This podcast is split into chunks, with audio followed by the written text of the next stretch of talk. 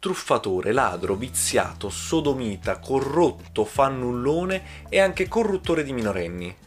Questo è il curriculum di Tiberio De Vera, un eh, figlio di papà del 600 che ha una storia veramente orribile. Probabilmente è una di quelle persone che non avremmo mai voluto incontrare e fortunatamente almeno è morto. La sua storia comincia infatti nel 1611, quando già in adolescenza cominciò a praticare un hobby che è molto simile al pizzo della Camorra. Lui era figlio del caporale della Gran Corte della Vicaria, Claudio De Vera, che rivestiva una delle cariche più importanti del Tribunale Penale di Napoli e approfittava di questa sua posizione minacciando tutti i mercanti e i bottegai di denunciarli alla corte per qualsiasi cosa, insomma, pur di fargli avere una visita delle guardie e magari anche far mettere a suo quadro il negozio, rovinare l'attività o distruggere una famiglia per un vizio. Infatti l'unica cosa che chiedeva in cambio di una protezione, chiamiamola così,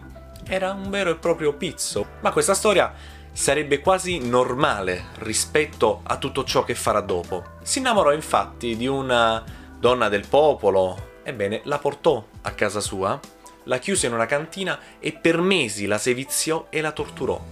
E non solo, quando la ragazza piangendo uscì finalmente da quell'inferno, fu salutata con una cassa di monete d'oro. Sembrava quasi una cosa, come dire, consolatoria, poco per tutte le sevizie alle quali fu sottoposta.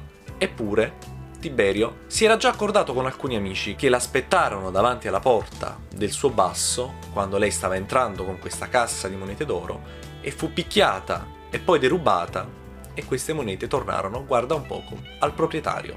Ma la cosa continuò andando sempre peggio. Infatti cominciò a portare avanti una serie di perversioni sessuali che scaricò anche su bambini e minori in genere finché non toccò un tale che si chiamava Barghesiglio, era un paggio ed era molto caro al viceré Rodrigo Ponce de León.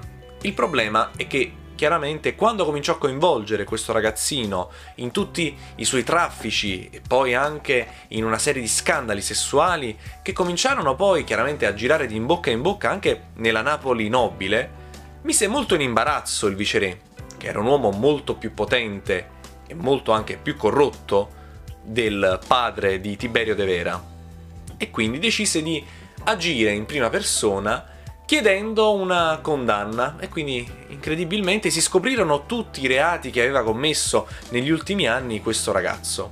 Fu portato in carcere per soli sei mesi e fu sottoposto alla punizione della funicella e corda. Che cos'era? Si trattava di legare così il prigioniero e poi di sottoporlo a una serie di frustate nella speranza che potesse almeno rinsavire. L'unico problema è che Tiberio uscì ancora più incattivito da questa esperienza. Il viceré in persona, allora, decise di agire. E lo invitò a una punizione chiamata la lardiata. Si dava solitamente ai sodomiti o alle persone che commettevano dei reati contro il pubblico onore, chiamiamoli così. Questa persona veniva spogliata, poi legata a un carro e portata da via dei tribunali fino alla Gran Corte della Vicaria che oggi è Castel Capuano. E chiaramente durante questo percorso veniva sottoposta a ogni sorta di umiliazione da parte del popolo che non vedeva l'ora e infatti lanciava addosso dall'olio bollente ad altre cose che trovava in casa e si chiama lardiata poiché si riferisce proprio al pezzo di lardo che le persone arrostivano su una brace e poi lanciavano addosso al condannato. Poi questa figura completamente sfregiata, spesso carica di sangue e ogni altra sorta di livido, veniva esposta quasi come una crocifissione davanti al popolo che lo derideva e quindi era una delle umiliazioni più grandi per un essere umano. L'unico problema, come sempre, è che Tiberio non capì proprio niente, anzi si mise a ridere e si unì al popolo che continuava a umiliare questo criminale. Allora lì il viceré Ponce de Leon non ci vide più dalla rabbia. Decise di firmare personalmente un decreto con il quale destituiva il padre di Tiberio, Claudio De Vera, da qualsiasi incarico pubblico.